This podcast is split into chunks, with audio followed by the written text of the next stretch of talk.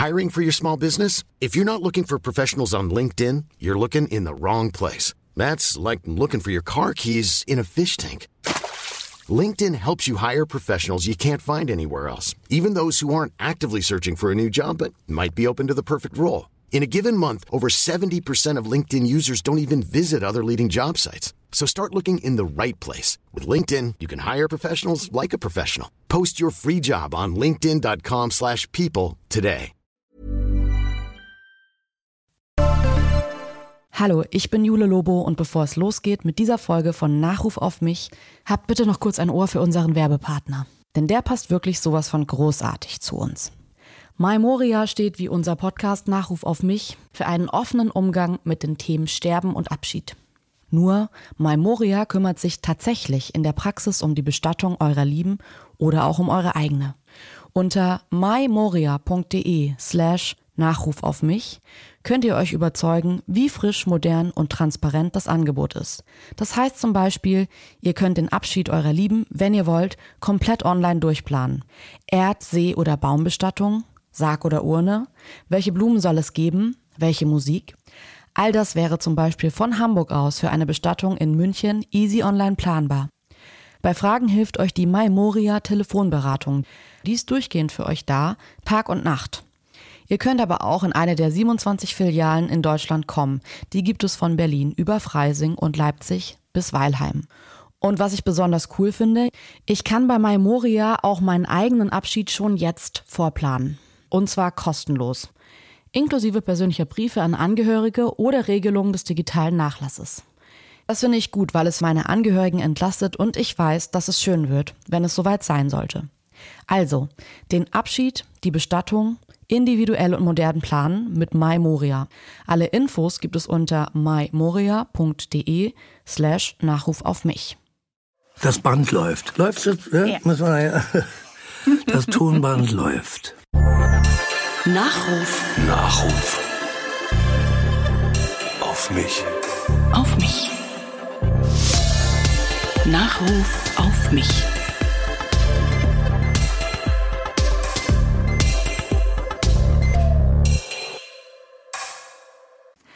Hallo, ich bin Jule Lobo und das ist Nachruf auf mich, mein Podcast über das Leben oder was davon übrig bleibt. Denn die schlechte Nachricht ist, wir werden alle sterben. Es gibt aber auch noch einen guten Teil daran, und zwar das Leben davor. Und darüber möchte ich heute sprechen, und zwar mit Frank Zander. Hallo. Hallo. Das ist schon mal ein roter Teppich. Ich meine, so, äh, das davor, da ich ja einen schwarzen Humor habe, kann ich das gut vertragen. Nicht? Aber es ist ein Reizwort. Aber wie gesagt, das ist okay. Ich bin jetzt hier und erzähle. Frank, ist es okay, wenn wir uns duzen? Ja, natürlich. Okay, super. Deine Frau Efi hat ja so ein bisschen Bedenken gehabt vor dem heutigen Tag. Ja. Ähm, du hast es schon gesagt, Reizwort Nachruf. Sie hat gemeint, dass es schlecht fürs Karma ist. Ist da jetzt noch so eine Restskepsis bei ihr? Ja, aber klar, bei Frauen sowieso, nicht? In, in meinem Alter, in meinem gewissen Alter, so ab 24 kommt man so auf die Idee, dass das Leben mal irgendwann ein Ende hat. Aber in meinem Falle, da ich, wie gesagt, schwarzen Humor pflege, kann ich das ab. Und äh, vielleicht kommen da sehr gute Sachen bei raus. Aber wie gesagt, Nachruf sehe ich immer ein Grabstein. Mhm. Hier ruht für ewig und immer oder nicht. Ja. Aber wie gesagt, es ist ein Reizwort. Man muss ja wirklich sagen, viele Sender und Medien haben Nachrufe einfach vorproduziert. Da gibt es Ordner, wo man sich dann einfach bedienen kann, wenn die ja. Menschen gestorben sind. Eben weil man das dann schnell zur Hand braucht und ähm, sich vielleicht auch ein bisschen Mühe geben will. Was natürlich aber immer der Haken an der Sache ist, dass wenn dieser Nachruf gespielt wird, ist man tot und ähm, kann nicht mehr so super viel dazu sagen. Genau, man ist weg, weg. Ja. Und äh, in diesem Falle, das Leben soll ja noch äh, weitergehen. Ja. Und ich hoffe, nicht viele meiner Freunde sagen, ach Mann, ey, Zander, komm, ja. du wirst 90, 100, irgendwas.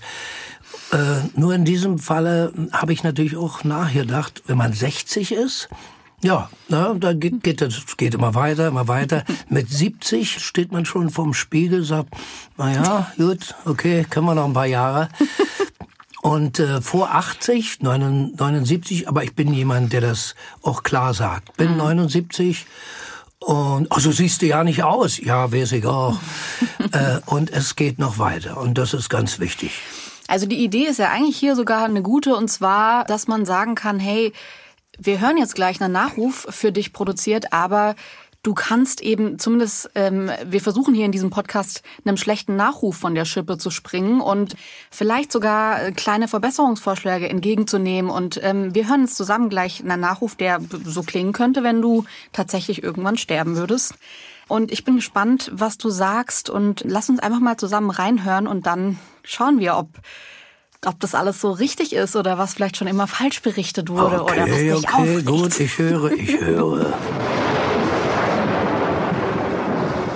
Mit irgend sowas wie vertontem Comic-Sprechblasengesang donnerte Frank Zander in den 70ern in den deutschen Schlagerhimmel.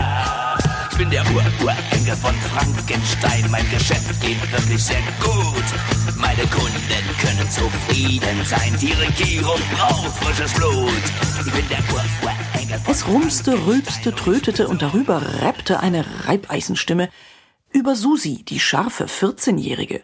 Oder auch, wie man sich seine Ex aus dem Hirn säuft. Oh, Susi, was hast du getan? Oh, Susi, das macht mich nicht an. Meine schrumpft wie ein in deiner Hand, denn ich bin doch auch nur ein.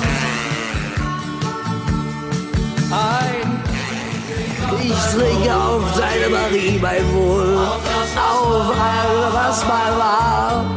Ich pfeife auf die Zeit mit dir und auf jedes Jahr. Das war unerhört Mitte der 70er und putzte den letzten musikalischen Muff von der Fernsehshowtreppe. Ich erinnere mich sehr gut, dass sich meine Eltern wegschmissen vor Lachen. Da war der gebürtige Berliner Frank Kurt Adolf Zander Anfang 30 und hatte sein Leben schon einmal umgekrempelt. Den Job als Grafiker hingeschmissen, stattdessen Musikkarriere. Und was hat er sich nicht alles an Ehrenbezeugungen ersungen? Blödelbarde, Gruselrocker, Kultsänger, Schlagerzar, Urgestein. In den 80ern gab er den Teufelskerl der anarchischen Fernsehunterhaltung. In der WDR-Plattenküche mit Helga Feddersen explodierte ständig irgendetwas. Sketche in irren Verkleidungen folgten auf, naja, sparsame Gags, die aber mitten in den Auftritt der Musiker geschnitten wurden.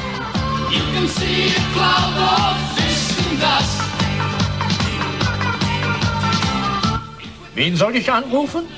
Die Oma vom Sheriff? Natürlich den Schauspieler Omar Sharif. Ach was.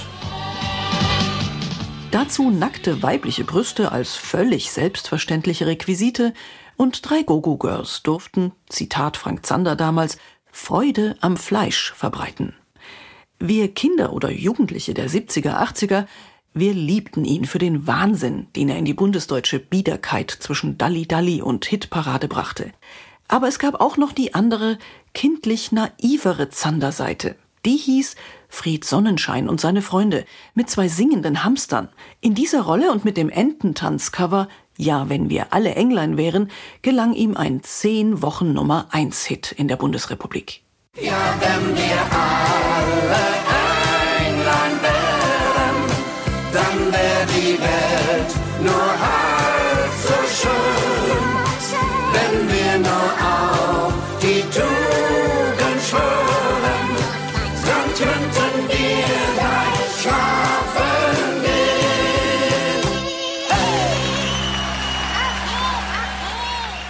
Anarchisch, kindlich, kompromisslos.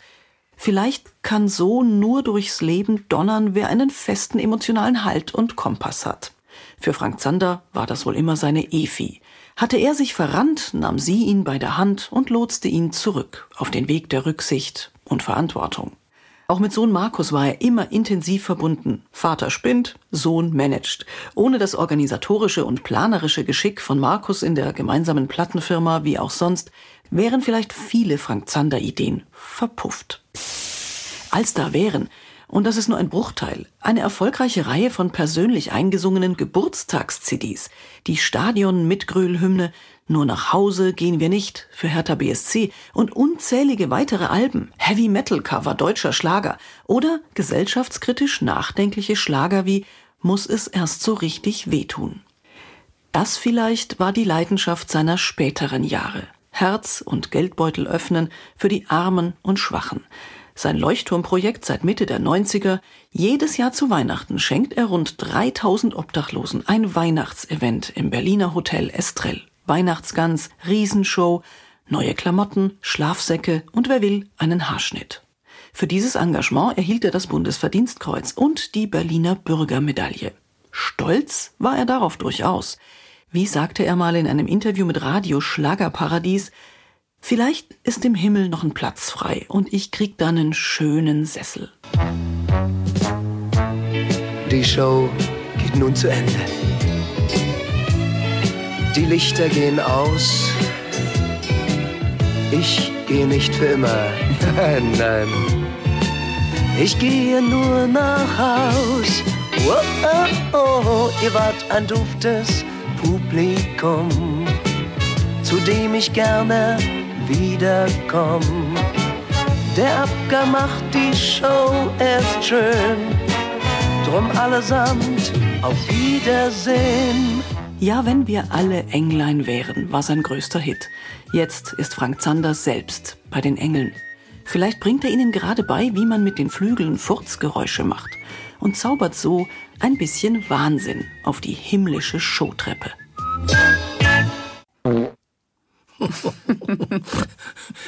ja, das war ein Abgang. Ja. ja, das ist ein sehr schöner Nachruf. Und ähm, muss ich sagen, also mit viel Liebe kreiert. Dankeschön. Das ist wahrscheinlich, jetzt nehme ich mal stark an, der erste Nachruf, den du über dich selbst gehört Natürlich, hast. klar. Nee, und Wie fühlt sich das an, sowas zu hören? Naja, ich meine, gerade das, dass ich so viel gemacht habe, das, das macht mich stutzig. Manchmal sage ich, das war ich das? Mhm. Ja, das warst du. Ja, du hast es nicht gemacht. Und dann eine Kehrtwendung natürlich, wenn der Zander zu gruselig wurde, nicht? Zu viel. So fing er meine erste Schallplatte an. In der Firma sagte man mir, also wir haben jetzt zwei oder drei CDs mit diesen merkwürdigen Witzen zwischendurch. Ich war Ja. ja, jemand, der wirklich den schwarzen Humor, bin auch stolz, Ja. nach Deutschland gebracht habe. Bevor wir gleich da reingehen, würde ich erstmal gern ähm, am Anfang deines Lebens beginnen, weil das einfach auch schon ein super spannender Teil ist. Und zwar bist du 1942 Ja. in Berlin-Neukölln geboren. Das ist einfach noch während dem Zweiten Weltkrieg. Richtig. Also, Kriegskind. Also wenn ich mir das jetzt überlege, ich bin 93 geboren. Äh, Das, das ist wirklich. Du hast einfach das Berlin ungeteilt vor dem, also ich meine gut, äh, während dem Krieg hast du wahrscheinlich jetzt noch nicht so viel mitbekommen. Es waren ja Nee, deine nee, ersten nur die Lebensjahre. Flucht. Ich hatte, es war eine Flucht, da sind nur ganz wenige Dinge übrig geblieben. Mhm. Aber dann war eben Neukölln da, nicht? Und wenn man sich vorstellt, dass ich die U-Bahn-Schächte noch voller Wasser gesehen habe. Also Wahnsinn. das ist so ganz, ganz dunkel noch. Ja. Und wir sind mit, mit dem berühmten Leiterwagen nach Berlin gekommen, nicht? Mhm. Alles zu Fuß. das ist unbeschreiblich. In der heutigen Zeit kann man sich das ja nicht vorstellen. Nicht? Und ich habe natürlich auch die Luftbrücke kennengelernt am Karl-Marx-Platz. Und für mich war das so eine sonnige Stelle meiner Jugend. Nicht? Mutter hatte, also Oma hatte ein, äh, ein Milchgeschäft, wo ich dann ab und zu mal in so ein Ding, das war Vollmilchpulver, und ging mit raus und hab den Jungs, die haben mir den Murmels gegeben, mal ein bisschen verteilt an Vollmilchpulver. Okay. Was hattest du für eine Kindheit? Wie war die? War die glücklich? Hattest du ein gutes Verhältnis zu deinen Ja. Eltern? Also muss ich sagen, es war nach diesem ganzen Tovabo der Kriegsjahre, also und, und ich habe ja wirklich noch die Karl-Marx-Straße und mit Trümmerbergen, nicht da fuhr ja noch keine Straßenbahn erlebt, aber es war irgendwo, sag mal, es war friedlich für mich, nicht? Wir hatten, ich weiß nur so Milchgeschäfte, war eine kleine Stufe, dann saß ich da sonntags und guckte in den Park, in den, in den Karl-Marx-Park. Karl-Marx-Platz war ja noch bewachsen, jetzt glaube ich wieder. Es war irgendwie eine friedliche Zeit. Und dann kam mal ein Bus, der fuhr direkt nach Wannsee, der Bus. Und dann, damit sind wir dann auch ab und zu gefahren. Aber die Zeit davor, das war zum Beispiel so eine Sanella-Bild. Sammlerei, nicht? Viele sagen, hä, hä? Was ist denn das? Nein, und da wir, da meine Oma eben das Milchgeschäft hatte, kriegt man natürlich mit äh, Lieferung von Sanella, das ist eine Margarine, muss ich mhm. erklären, kriegt man auch die Bilder dann. Und da, die habe ich mir dann alle einheims. Also die habe ich immer noch. Also ich hoffe, dass irgendjemand aus der Familie oder außerhalb der Familie die mal veräußern kann, weil die haben natürlich jetzt nie wissen Wert. Mhm. Und einige dieser Bilder riechen noch nach Kaugummi. Und da gab es eben, ja, Karl-Marx-Platz, Karl-Marx-Straße, da gab es einen Laden, da konnte man dann eben ein Kaugummi, da kriegte man ein Bild, ein Indianerbild oder irgendwas. Das konnte man dann einkleben. Also diese Zeit kommt jetzt gerade so zurück. Ähm, wir haben es gerade im Nachruf schon gehört. Du hast als zweiten Vornamen Adolf ja, bloß nicht. Halt gehabt, weg. muss man sagen. Ja, Der genau. Ist weg. Der du hast weg. ihn streichen lassen. Ja, natürlich. Ähm, war das, also war das wirklich damals wegen, haben deine Eltern dich so wegen Adolf Hitler genannt? Und, nee, nee, ähm, nee, weil mein, mein Onkel hieß Ad, Adi, nicht? Onkel Adi, nicht? Ich sag, wie heißt er nur wirklich? Adolf, nicht? Ein Mm. großer Schreck. Ich habe diesen Namen dann tilgen lassen. Kostete 600 Mark. Oh, damals. wow. Ja, ja. Und weg ist er. Nur auf Ibiza fand man Adolfo wohl so prickelnd. Den hat man gelassen. Ich weiß mal, irgendwann habe ich meinen Wagen weggegeben und man musste ja alle zwei, drei Jahre mal zum TÜV. Nicht? Und da kam dann aus, der, aus dem Lauter, Senor, Corta Adolf Franke Zal Oh, ich bin sofort rein. Ich sag, der, der Name ist weg. Muerto, no, no, Ja. no. Und äh, musste dann aber zum Bürgermeister gehen und das nochmal äh, Nachtragen. nachtragen. Der rutscht ab und zu so durch. Nicht? Also den möchte ich auch gar nicht mehr hören, in meinem Zusammenhang. Ja. Wenn man sich das jetzt so überlegt, du läufst durch Berlin, ich finde das total Wahnsinn, äh, mir vorzustellen, dass du 1942 geboren bist und Berlin. Es gab so viel, was in dieser Zeit passiert ist, was auch so ikonische Bilder, Ja. die von der Mauer, aber auch, es gibt gerade ja auch viele Serien, Wahnsinn. die das irgendwie verfilmen. Und ich meine, wir nehmen hier Wahnsinn. gerade am Kudamm in einem ähm, Ja, ja. Studio auf. Das ist ja auch ein Ort, der einfach so über historisch gewachsen ist. Wie geht's dir, wenn du heute durch Berlin läufst? Ist es noch dein Berlin von damals oder? Ja, ja, es hat sich natürlich viel verändert, aber im Grunde riecht Berlin noch so wie damals, nicht? Mir fehlt manchmal auch so die Straßenbahn, die, das war die Linie 6, die die Karl-Marx-Straße runterfuhr, nicht? Aber die gibt's ja im Osten noch. Und auch Osten, wenn ich sage, das, auch, das riecht so nach Trabi, ja, na, Zander, reiß ich mal zusammen. Dann frotzeln wir natürlich nur. Ich habe eine Menge Freunde im Weißen See und Gott sei Dank ist das eine Einheit. Aber ich weiß noch, irgendwo waren wir in Italien, sind getrampt und äh, da kam die Nachricht, dass die Mauer gebaut war, nicht? Oder gebaut wurde. Ja, das war natürlich alles sehr traurig und dann konnten wir auch nicht mehr rüber. Wir haben ab und zu mal, weiß ich noch, bevor die Mauer gebaut wurde, haben wir so kleine Taschenlampen gekauft und zwar in Treptow. Da konnten wir noch rüber. Denn Neukölln ist ja ganz dicht dabei, ne? Ja, und dann äh, kam die Mauer. Und das Ganze habe ich natürlich nachträglich auch empfunden und, und gesehen in Nachrichten, was da passiert ist an der Mauer. Aber ich war ja kein Mauerkind, aber ich war eine Neuköllner Pflanze. Und ich denke mal, ich wurde auch beobachtet, weil wir waren natürlich sehr dicht am Osten. Ne? Und äh, aber ich habe mich darum nicht gekümmert, weil gut, ich wusste, dass ich trinke auf dein Wohl, Marie, wohlwollend im, im Osten, also im ehemaligen, ehemaligen DDR, entgegengenommen wurde. Und auch O Susi war ein Lieblingslied. Und wie das bei der Obrigkeit ähm, beschrieben wurde, wollte gar nicht wissen. Das war mir so schnurz. Auf jeden Fall, wenn wir die Grenze überfuhren, das war ja leider so, nicht? wenn wir mit der Band unterwegs waren, immer an die Grenze, immer den Ausweis auspacken. Der wurde dann mit so einer, äh, das war so, ein- so ein Band zu dem Typen, der wichtig guckte und dann das Ganze abwinkte und dann waren wir eben im Osten, da wo man im Grunde langsamer fahren musste. Es ging tudum, da war noch die, die Stadtbahn, die Ja. Autobahn so ein bisschen mit den Rellen. Ja, und auch das haben wir überlebt. Und dann kam natürlich die Maueröffnung und all das jetzt in Geschwindigkeit. Und ja, ich weiß nicht, was noch passiert, bevor ich den Löffel abgebe. Wie ist es denn, wenn du heute durch Neukölln läufst? Ist ja schon einfach ein Ort, der sich krass verändert hat, Ja, wahrscheinlich. Ganz, ganz klar. Ich war dann, das war auch eine Fernsehaufzeichnung, im Karl-Marx-Platz 17, jetzt glaube ich 12. Und dem erklärte ich auch daneben, da jetzt ist eine Kneipe drin, aber das war ein Milchgeschäft. Das war das meiner, meiner Oma. Und letztens hat mich eben gestört, dass da auch gebaut wurde. Genau wo ich jetzt wohne, es wird gebaut. Ja. Da muss ich dem Senat noch eine, eine Schelle geben. 2018 hat man diese Baugenehmigung verteilt oder unterschrieben, wie ich Autogramme.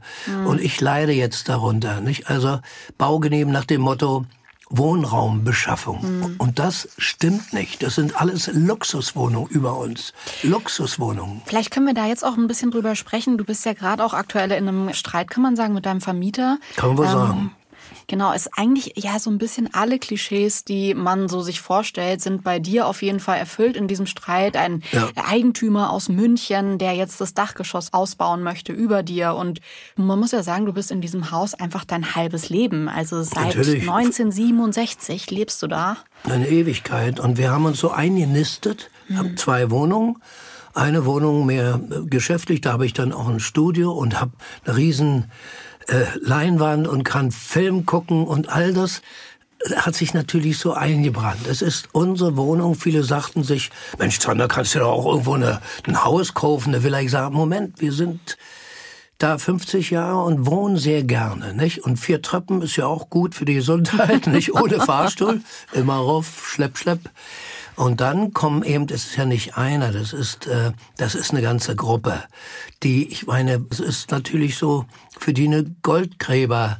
Äh, Aktion, nicht? Die sagen, ach Berlin, toll, kannst du eine Menge machen, kannst du eine Menge verdienen. Und wir wissen ja alle, Deutsche wohnen, dass die eine, eine ganze Menge verdienen. Und klar verdiene ich viel. Ich habe wirklich alles, was, was man braucht. Bin ich einer der Ärmsten und mir geht's gut, habe eine tolle äh, Wohnung auf Ibiza, aber ich bin und bleibe sehr sozial und sehe die Dinge, wie sie sind und nicht anders. Berlin war ja schon eigentlich immer so deine, kann man sagen, große Liebe, deine Heimat, der Ort, an dem du dich wohlfühlst und ähm, an dem du auch bis heute natürlich bist. Aber wieso die Entscheidung mit Ibiza? Wie kam es dazu? Naja, man braucht ja einen Akku, ne, um sich aufzuladen.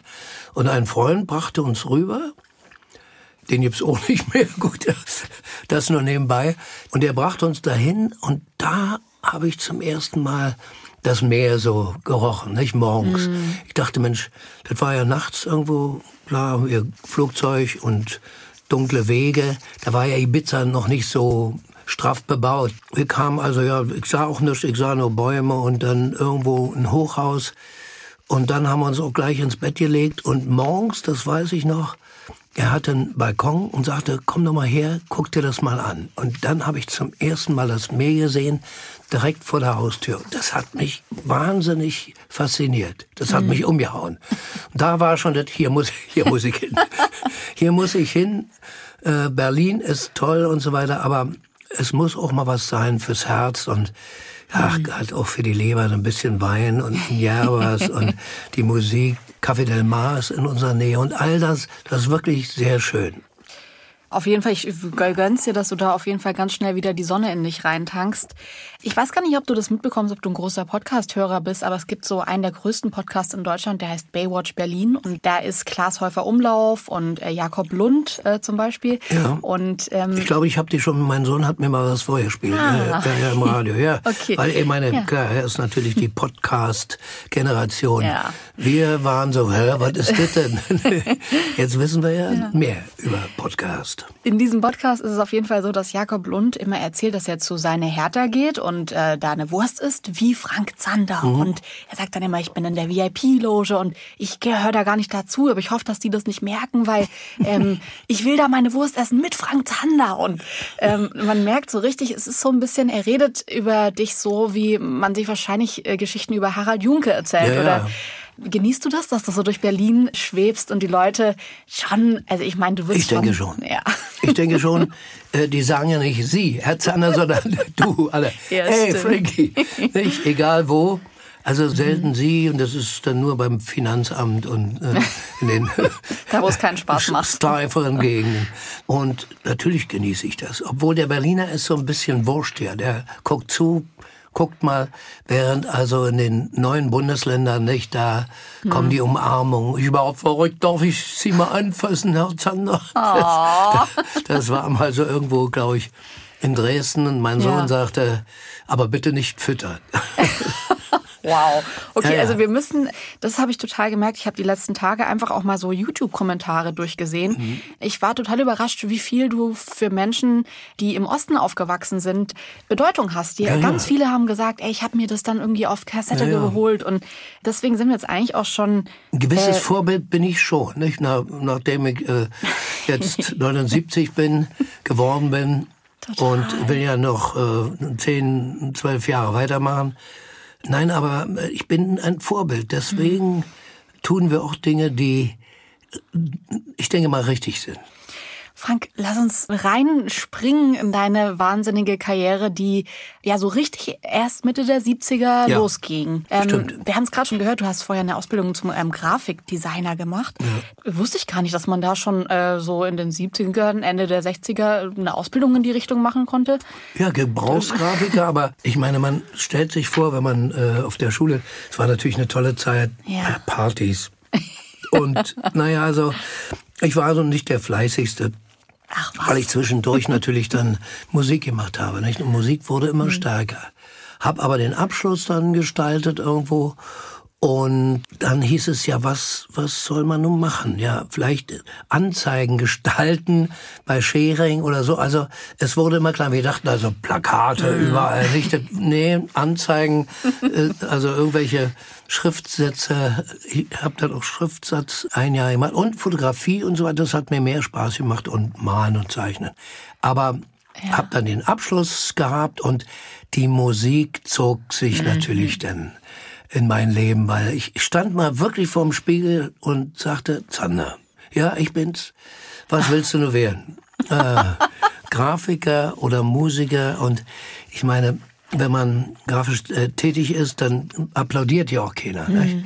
Wenn man da eine Anzeige oder irgendwas fertig gestaltet hat, heutzutage sind natürlich, dann kommt Text und man kann eine ganze Menge mehr machen. Aber damals war das so, ja, klatscht da einer? Nee. Mhm. Aber auf der Bühne, wenn man einmal auf der Bühne war und Blut geleckt hat, nicht, dann das, das kann man nicht mehr loslassen. Und ich wie, kenne eine Menge Wie war Freunden. das denn? Also ich meine, du warst ja dann, du warst schon äh, über 30 dann, als es so richtig. Ja, wie, wie genau. hat sich das angefühlt, so berühmt zu werden? Naja, das, das hat sich natürlich entwickelt. Zuerst war Mucker. Ne? Ja. Hier bei der Gloomy Moon Skiffle Group angefangen, dann haben wir Rock'n'Roll und Beach Boys, weil wir waren gesanglich also doch ziemlich weit oben und haben natürlich dann alles nachgemacht, nicht? Also die Chorsätze waren auch top, top und haben dann eben zum Wochenende im Riverboat gespielt. Ja. Karmeliner Platz, weiß nicht, was jetzt da ist, aber eine Diskothek und natürlich auch einige Jugendclubs beseelt, nicht? Mhm. Das gibt's ja auch nicht mehr, aber Jugendclub, das war so Dachluke und Swing Point und da waren wir dann äh, zum Wochenende und haben Musik gemacht, nicht? Und dann kamen natürlich auch dementsprechend Mädels, die immer wieder direkt vor uns saßen, nach dem Motto, nun guck doch mal endlich. Mhm. Und all das hat Spaß gemacht. Also diese Zeit möchte ich auch nicht missen und im Riverboat habe ich dann auch meine Frau kennengelernt ja. mit ihrer Schwester, zwei Blonde, nicht, wo ich dachte, ui, das sind ja Feger. Hab mich dann auch verspielt auf der Bühne, als sie unten saß, war ja mal frech wie Rotz, guckte mich so an, na, du da oben in deinem Glimmerjackett. Und nu, ja, also so fing das an. Ich möchte ganz viel noch über Efi hören, aber ich würde gerne noch ein bisschen über deine ähm, Karriere sprechen. Und zwar könnte man ja eigentlich schon sagen, dass zumindest mit Ur-Urenkel von Frankenstein, was wir gerade auch ganz am Anfang ja. ähm, gehört haben, ich kannte diesen Track ehrlich gesagt nicht und bin total, höre den seit Tagen super gerne. Ich komme aber auch aus dem Rap und die Frage ja. ist für mich so ein bisschen, Hast du Rap gemacht in Deutschland, bevor es Rap ich könnte, gab? Es könnte sein. Also man sagt mir, ich wäre so der erste Rapper, was natürlich den Rapper, aber was denn jetzt? Sind wir, sind wir überhaupt nichts mehr? Nein, aber in diesem Falle ist es das. Denn ja. ähm, der Urenkel von Frankenstein war ja auch so ganz merkwürdig. Es war mit einer Schlagzeugmaschine. Es Ja. klang alles sehr muffig, nicht? Und so eine, so eine ewig äh, äh, Gitarre, die so übersteuert war, aber das Ganze untermalte. Na, Das war, war schon zwingend. Es war ja eigentlich auch so ein bisschen Rammstein vor Rammstein auch, oder? Ja, natürlich. Also, Ich muss sagen, ich habe eine geilere Stimme als der Tim, ne? davon abgesehen. hattest du schon immer so eine Stimme, oder? Die hat sich entwickelt. Die war am Anfang ein bisschen nichtssagend und durch die Mandelvereiterung hat sich die so verändert. Wollte ich natürlich nicht. nicht? Bei der Tingeltour in Mannheim hatte ich plötzlich Halsschmerzen und musste zum hab mir die Mandeln rausnehmen lassen und hab dann trotzdem, also kurz vorher noch weiter gesungen. Eigentlich sollte ich, wie der Arzt sagte, Sie müssen schon mal die Fresse halten. Hab dann aber weiter gesungen und hab sie mir wirklich verkorkst. Möchte dann auch nicht reingucken, was da für Knötchen sind. Die hoffentlich bleibt noch. Aber hast du ähm, Schmerzen beim Sprechen oder ist das? Nee, nee, diese, Okay. das ist nur mal heiser und meine Stimme hat natürlich entbehrt äh, nicht eine gewisse Erotik. ich sag, hey Mädels, bewegt euch. Dann ist sofort, ähm, wird's heiß im Raum. Also, Ja. das hat sich aber so ergeben. Und deswegen kam natürlich auch die Stimmlage. Und es hat mir auch Spaß gemacht mit dieser Maske. Ich nenne es mal Maske, kann ich natürlich mehr erzählen und sagen, als wenn ich normal rede. Frank, wir müssen über Osusi sprechen. Ach, ja. also, du besingst ein 14-jähriges Mädchen, das dich sexuell erregt. Der Bayerische Rundfunk hat ist ja- 1977 Das klingt ja wie zensiert. Falco. Äh, Der Bayerische Rundfunk hat Osusi 1977 zensiert. Kein Sender, bayerischer Sender durfte das mehr spielen, was natürlich den Song dann so richtig zum Hit machte. Ja. Wir sind uns, glaube ich, darüber einig, dass das heute absolut nicht mehr geht und völlig okay ist, dass es heute so nicht mehr gesungen werden kann. Was ich aber nicht verstehe, ist, warum war das damals okay, sowas zu singen? Ja, weil es Spaß machte. Das war auch wieder irgendwo die, die Geräusche, nicht? Die haben wir ja noch mit dem Band eingefahren, ne? Und das Ganze ist natürlich eine idiotische Geschichte. Außerdem, du warst erst gerade 17 Jahre, nee, 14, wann, wenn schon, denn schon, nicht? Also 14 Jahre. Ich habe mir da keine Du, hast es, großen du wolltest gemacht. provozieren. Ein bisschen provozieren, klar. Und im Grunde, ich weiß so, so eine Radiostation zum ersten Mal und die lachten sich alle schief, weil es so idiotisch war. Ja. Es war so ernst gemeint. Nicht? Man hat mir mein Lied kaputt gemacht. Nicht? Ich wollte ein großer Star werden und sang über ein Mädel eine Liebesgeschichte und durch diese blöden Geräusche, die natürlich genau dagegen waren, also Geräusche tröd und wir suchten natürlich nach dir und ich weiß noch im Studio, ja im Hansa Studio haben wir uns kaputt gelacht. Wir mussten, weil wir das eigentlich, wie gesagt, heute drückt man nur und hat eben seine Samples, nicht? Aber damals haben wir das so reingefahren und tröd und tralla und trilli und Pups. ja, Pups und so weiter. Und, und wir lachten, Mensch, das ist ja unheimlich. Aber die A-Seite war eigentlich eine andere. Ne? Das war der Pauschaltourist. Und dann irgendwann beim WDR-Nachtprogramm, meine Frau sagte, das Mensch, dreh die doch mal um. Die, weil Osusi finden wir alle so witzig. Und das haben die dann auch gemacht. Mit gewissem Widerwillen, na okay, obwohl das andere ja die A-Seite ist, drehen wir das mal um. Und siehe da, nachts gerade kamen Anrufe. Das ist ja das Größte, das Witzigste. Natürlich dann auch von, von Witwen, die sagten, das ist ja furchtbar. Und äh, da- war schon eine Menge Bambule. Der WDR hat auf jeden Fall Stress mit dir. Äh, So auch Ja, ja. mit der WDR-Plattenküche, wo du Go-Go Girls mit Freude am Fleisch umschrieben hast. Frank. Ja, ja, das, ich meine, Also- welcher Künstler würde das nicht um sich gerne haben wollen?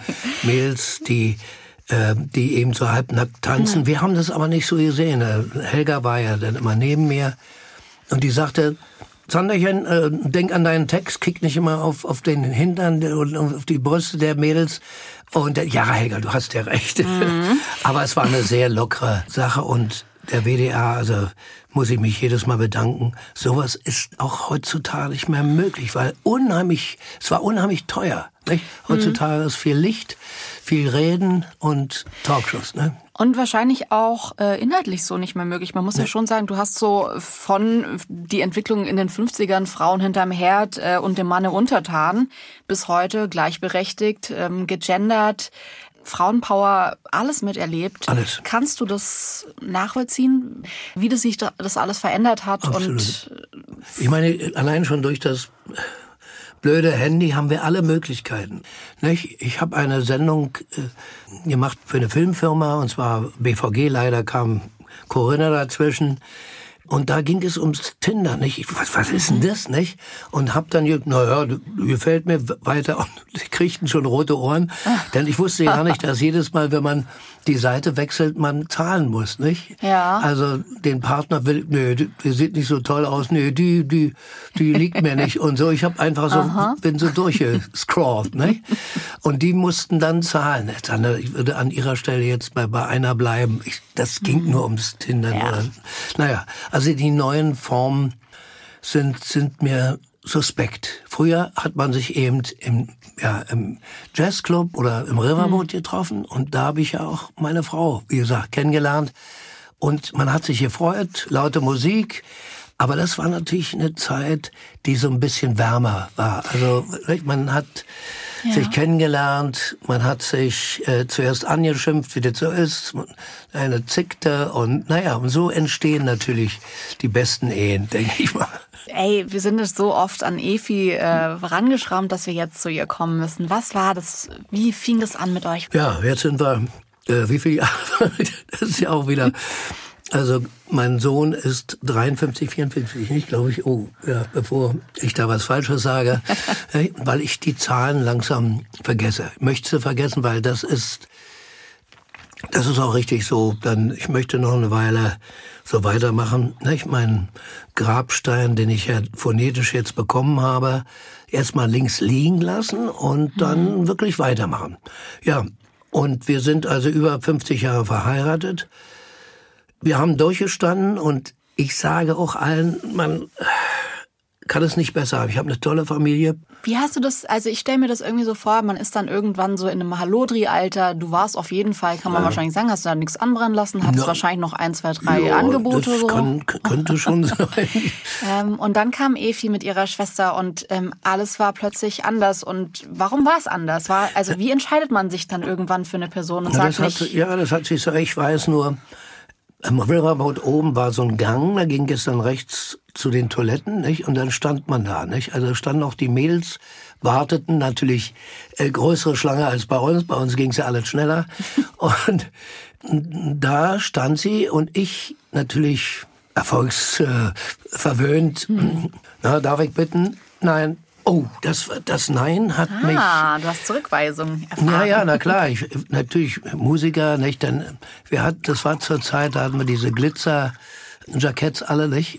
Dann nachher die Beachboy-Hemden, aber das war Glitzerzeit.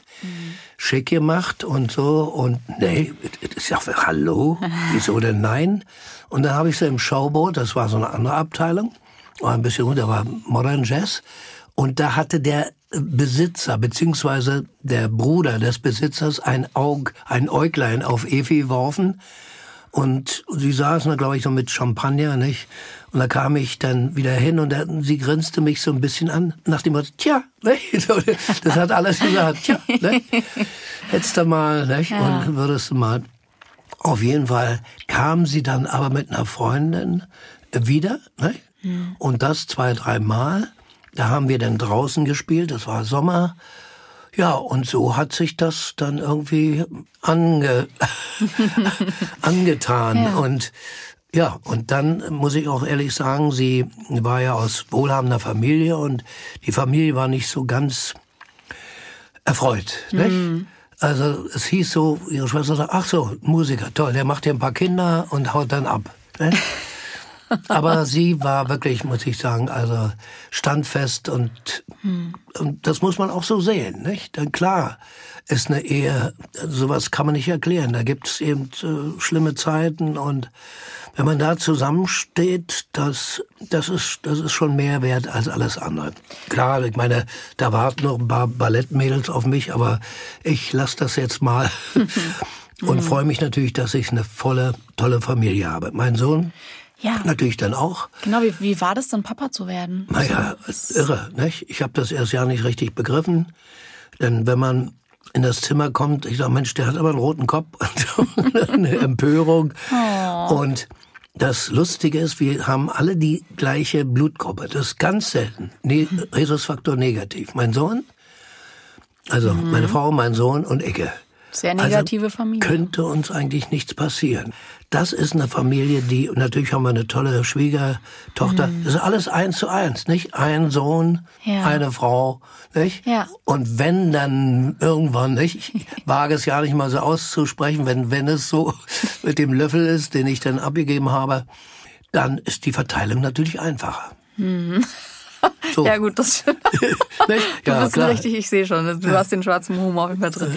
Es gibt eine Studie aus den, ähm, aus den letzten Jahren, die belegt, dass in den 60er Jahren Männer im Schnitt sich 16 Minuten am Tag um ihre Kinder gekümmert haben. Inzwischen sind es ganze 59 Minuten, was immer noch nicht super viel ist. Das ist jetzt wirklich die Zeit einfach nur, in der man nichts anderes macht, nicht am Handy ist oder so, sondern sich nur um sein Kind kümmert. Was warst du denn für ein Vater? Hat bei dir, hat bei euch eher das Efi gemacht? Weil ich meine, man muss dann schon sagen, du hast ein außergewöhnlich enges Verhältnis mit deinem Sohn. Ja. Und man hat nicht das Gefühl bei dir, dass du der Sänger warst, der nie zu Hause war und ähm, sein, sein Kind irgendwie nicht mit Vornamen Nein, natürlich, es gab auch Zeiten, die wilden Zeiten, wo wir dann unten auf Tournee waren, ne? als mhm. Gloomy, wir waren Begleitband von Christian Anders. Oh, nicht ein Jahr lang. Das war schon eine harte mhm. Abteilung, wo wir dann telefoniert haben und wir waren im Schwabinger Nightclub und das war alles sehr wild da, nicht? Also wir wohnten in einer Bude und vor uns war, äh, weiß ich noch, eine Tafel, Kinotafel und das wurde dann hell um 12 Uhr nachts, nicht? Oh. Und wir begannen dann eigentlich zu spielen um 1 Uhr kann man ja. sich ja vorstellen, wen wir kennengelernt haben. Nicht? Hm. Das war alles Tapetenallee und ich weiß nicht was. Also das war schon wild. Da hat mich meine Frau auch gerettet aus dem ganzen Milieu, aus dem Schlamassel. Und das war richtig so.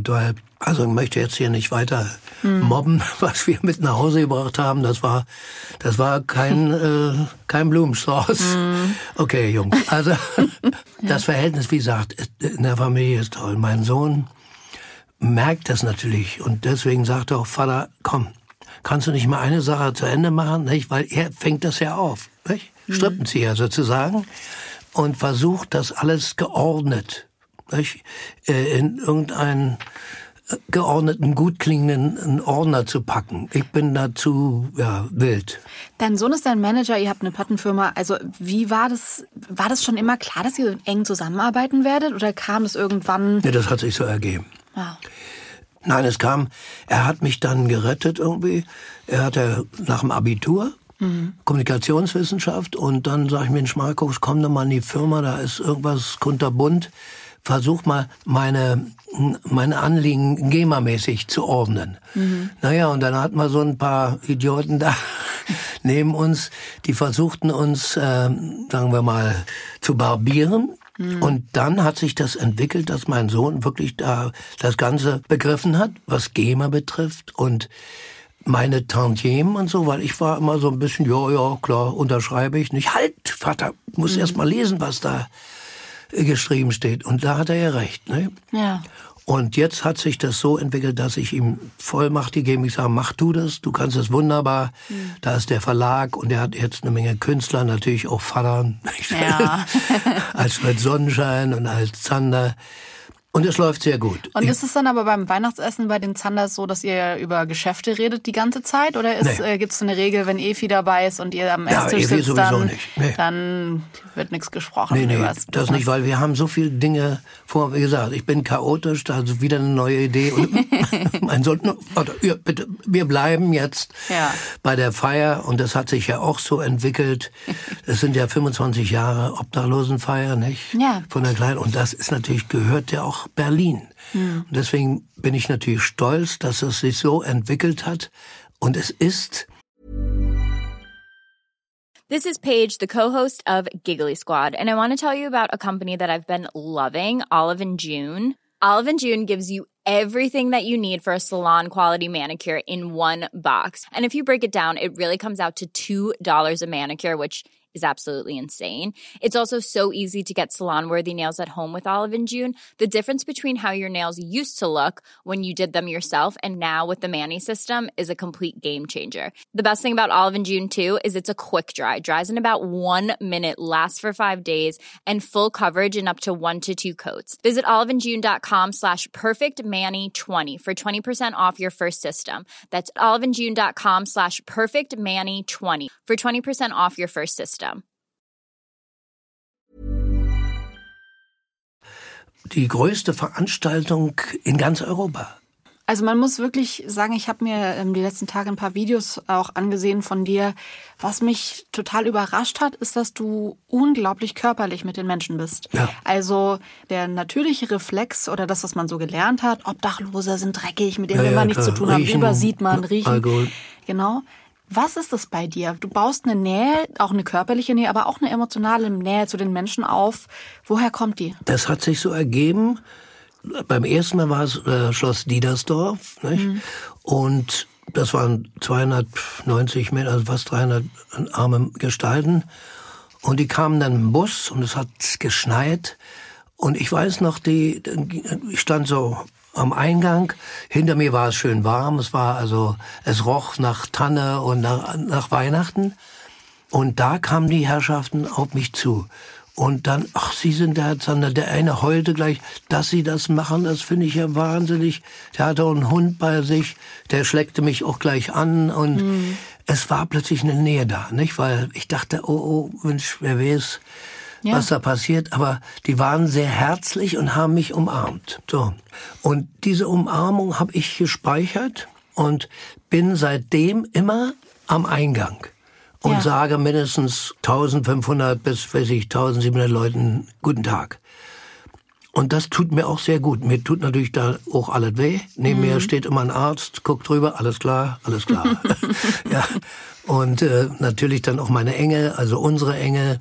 Ja. Und die alle fühlen sich wohl, weil es ist wirklich wie so ein, äh, wie soll ich sagen, für die Menschen, die natürlich draußen dann oft warten und so ein bisschen genervt sind, das ist wie eine Schleuse und da ist der Zander, den wir meistens kennen, der sagt dann Guten Tag. Ich meine, es sind arme Steisen, Muttchens in, in Rollstühlen.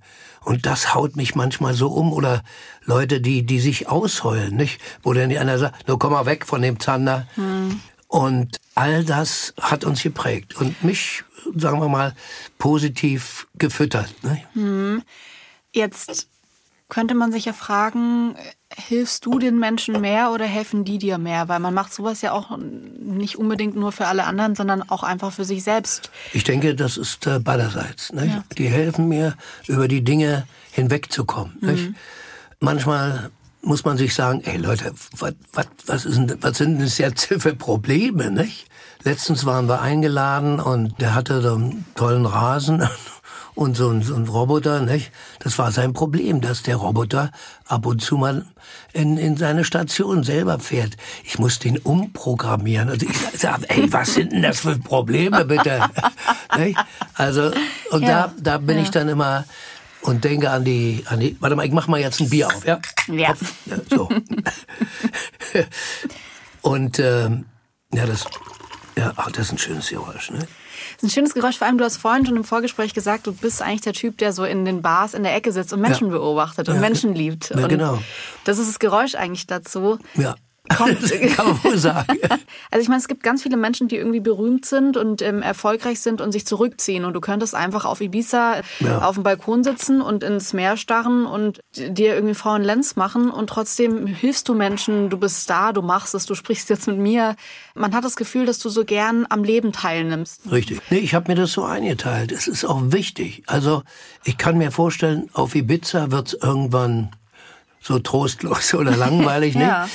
Ich habe natürlich, wie gesagt, meine Menschenkenntnis hat sich erweitert. Nicht? Also ein Hauch von Weisheit Ja. kommt auf mich zu. Und wenn ich dann auf Ibiza in so eine Kneipe gehe, wo wo dann Leute, die ich jahrelang da sehe, und hab, ich habe das Gefühl, die sitzen da immer noch, ne? Und spielen Karten. Und die sind richtig neidisch dann. Ich spüre das ja. Ach so, du kommst dann, hast du wieder arme Menschen eingeladen, hast du wieder was Gutes getan, nicht? Und da merke ich, Na, die, wir haben, ja, der hat sich zur Ruhe gesetzt und achtet, dass sein Boot früh genug ins Wasser kommt, dass der Motor läuft oder das Segel geputzt ist. Und das wäre für mich ein bisschen wenig. Ich brauche dann Berlin nicht wieder zurück in die Mannschaft und dann habe ich natürlich wieder Lust ans Meer. Also ich brauche beides. Bist du gläubig oder Hm? so richtig glaube, mit, ja. mit Gott und Jesus Christus oder Ja, Karma ich glaube, oder? ich glaube, nee, nee, aber ich glaube, das war mein Re Religionslehrer, der sagte, es geht ja nicht darum, dass man das alles weiß, sondern Glauben ist sich irgendwo festhalten. Und wenn das sowas nicht geben würde, wäre man haltlos. Ich meine, ich sehe Science-Fiction-Romane, ich sehe äh, auch Dinge von dem Lesch, dass das alles nur noch aus Einzelteilchen Mhm. besteht. Naja, und dann? Wo, wo ist, sagen wir mal, das Mitleid, nicht? Wenn man Menschen ersetzen kann, also Mitleid zu haben oder Angst zu haben, das, und glaube einfach daran, dass es sowas gibt, dass, dass es Gott gibt, nennen wir das mal so, und Mhm. basta. Hm. Ähm, ich hätte Fragen noch für dich, die ich so jedem Gast in diesem Podcast, jeder Gästin in dem Podcast stellen möchte und ähm, die du schnell beantworten kannst, wenn dir eine nicht, schnelle ich Antwort schnell- einfällt. bin ich so schnell? ah, ich finde, du bist schon relativ schnell. Ja, manchmal. Ähm, deswegen ähm, würde ich jetzt einfach mal einsteigen. Und zwar ist die erste Frage, was kannst du besser als die meisten? Ja, was kann ich Menschen durchleuchten? Ich kann, denke ich mal, Menschen scannen und mir sagen, der tut uns gut und der überhaupt nicht. Manchmal verändert sich das auch, aber das ist so das Erste, was ich wohl, wohl drauf habe. Wurde mir geschenkt. Du hast jetzt ganz viel in- interessant, weil ich auch so ein Geruchsmensch bin und du hast jetzt im Podcast, ich habe es mir aufgeschrieben, du hast von dem äh, Sanella-Kärtchen, die nach Kaugummi riechen, dem äh, Meer, das in Ibiza morgens ganz besonders riecht oder die Tanne, die an Weihnachten riecht.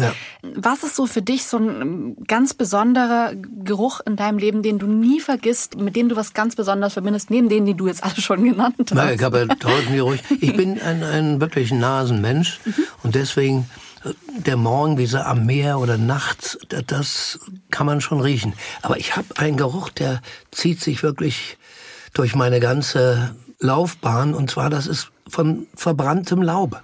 Und das erinnert mich so an an die Jugend. Da wohnten wir noch Karl-Marx-Platz. Wir hatten aber einen Garten, wo wir immer hinliefen, in Tempelhof. Tempelhofer Feld. Ja. Da war so ein Garten und das war, fand ich immer toll, wenn das Laub, mein Vater hat dann Laub verbrannt. Und dieser Geruch, so im Herbst, wenn das Laub verbrannt wird, das war für mich so, das ist Neukölln, jetzt geht's mir gut. Man kann es nicht erklären. Geruch kann man nicht erklären, nicht? Und das, das ist ein Geruch, der ganz tief drin steckt. Hm. Hast du eine kindliche Abneigung, die du bis heute nicht überwunden hast? Oh, eine kindliche Abneigung. Ich habe natürlich eine Menge, sagen wir, mal, Stereotypen, die ich nicht mag oder die mir suspekt sind. Hast du ein Beispiel? Naja, also Leute, wo ich weiß, die sind mir, die sind, die sind mir zu schlau oder die, die wissen zu viel über mich, weil ich bin auch jemand, der dann während des Sprechens nachdenkt Mhm. und verhaspel mich und dann, wenn so neunmal Kluge kommen und ich spüre das schon und dann werde ich immer schlechter. So Leute, die zeigen, dass sie über allem stehen. Gibt's jemanden, bei dem du dich noch entschuldigen musst? Ja, na, ach Gott, ja, Mensch. Eventuell bei meinem Vater, der ja nun nicht mehr da ist, der hat also Bauchspeicheldrüsenkrebs gehabt und ich habe das nicht gesehen und war zu vorlaut und das tut mir alles jetzt eigentlich leid, nicht? Denn man muss sich vorstellen, mein Vater hatte sieben Jahre Krieg. Ja. Und wir meckern, weil wir ein Jahr jetzt mal äh, keinen richtig berühren dürfen. Aber sieben Jahre Krieg. So, und dann kam unsere Zeit. Das war alles nicht sehr komisch. Wir haben alles aufgebaut. Wir wohnten noch in, in äh, Neukölln. Über uns war äh, noch nicht alles zu Ende gebaut. Da war, das war äh, eine Ruine, nicht gerade rüber. Und all das habe ich nicht so gesehen. Es tut mir einfach leid. Ich schicke mal einen Brief nach oben. Da Vater, das tut mir leid. Und ansonsten Naja, okay, Evi mal. Ja, Gott, ja. Evi, weiß schon, Sie weiß schon warum. da waren so ein paar Dinge, die, die ich hätte sein lassen sollen. Okay.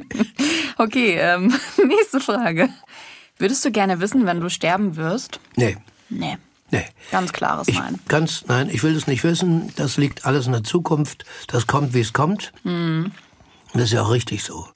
Weil sonst kann man sich ja nicht ausdehnen nach vorne, nicht? Wenn du weißt, hier ist Grenze, äh? Mhm. und da tun mir die Menschen leid, die im Krankenhaus plötzlich gesagt kriegen, äh, sie haben noch einen Monat, nicht? Also, Ja. denen möchte ich sagen, Mensch, das zu überstehen, die tun mir wirklich leid. Ja. Ich will es nicht wissen. Frank, hast du so ein ultimatives Lebensmotto oder eine Erkenntnis, die dir total weitergeholfen hat, die vielleicht auch da anderen Menschen weiterhilft? Ich denke, egal was man hat, abgeben. Das Wort abgeben in der heutigen Zeit kommt bei manchen überhaupt nicht über den Mund. Ich sehe ja nur eine Menge Kollegen und so und dann und dieses Sammeln und noch mehr und ich will doch keinen jetzt, ich könnte so viel jetzt benennen, ich will nicht mobben, aber dieses noch mehr, noch mehr, das macht mich wirklich krank. Ich meine, ich merke ja selber, wenn man sich wohlfühlt, sind so wenig Dinge äh, möglich oder äh, die richtigen, dass man mit weniger Dingen äh, zufrieden ist. So, das ist der Hauch von Weisheit, der jetzt mir entgegen wabert. Ja, es ist aber auch ein wunderschönes Ende für diesen Podcast, weil wir sind durch und ich fand das wunderbar mit dir. Vielen, vielen Dank. Das war Ja, ich dachte, das ist nach 14 Tage her. Also, dass es so familiär wird, hätte ich nicht gedacht. Nur die Überschrift. Ah, ja. Ja, die nervt immer noch so ein kleines bisschen. Ja, ich da müsst, das müsst ihr umschreiben. Ja, Nachruf ist so klar. Ja, Nachruf klingt nach Ende. Nee, Ja, ja. das wollen wir nicht hoffen. Frank, ähm, vielen, vielen Dank, dass du dir die Zeit genommen hast. Bleib gesund und lebendig noch so lange du kannst. Okay, bei mir ist noch eine ganze Menge Leben drin. Ja. Und solange ich, wie gesagt, schauen kann, na klar, ich habe auch eine Brille. Riechen kann ich noch sehr gut und rieche auch, wenn meine Frau, was ich nicht mag, in der Küche eine Zigarette raucht. ich rieche das einfach über zig Wege und höre noch ganz gut. Quatschen Beim kannst du auch noch Quatschen kann gut. ich noch. Und beim, ja, beim Schauen ist natürlich eine Brille. Ich habe eine, diese dunkle Brille, die ja zu mir passt, weil ich mich dahinter verstecke. Ich bin ja ganz ehrlich. Ja, du hast sehr dunkelblaues Glas in deiner Ja, ja, Brille, das, das gehört ja Ja. zu mir. Das, das hat so was. Oh, da ist ja der Zander. Naja, all das zusammen. Also sagen wir mal, Zander ist Zander. Das ist ein Fisch. Und zwar ein Süßwasserfisch. und nicht ganz ungefährlich. und schlängelt sich so Durchs durch die, ja, durchs Leben. Danke, Frank. Bitte. Das war wunderschön. So. Ich muss nur ganz kurz auf Toilette, weil ich einfach im achten Monat schwanger bin. Und Oh, Mensch, Kind ach du meine. Güte. Ja, oh Gott. Oh noch. Oje, oje. Nachruf auf mich. Nachruf auf mich ist ein Podcast von Zebra AudioNet. Idee, Redaktion und Produktion Doris Hammerschmidt und Frank Busch, Medienproduktion München. Moderation und Redaktion Jule Lobo. Ausführende Produzentin Tina Jürgens. Anregungen und Feedback gerne an info at zebra-audio.net. Nachruf auf mich.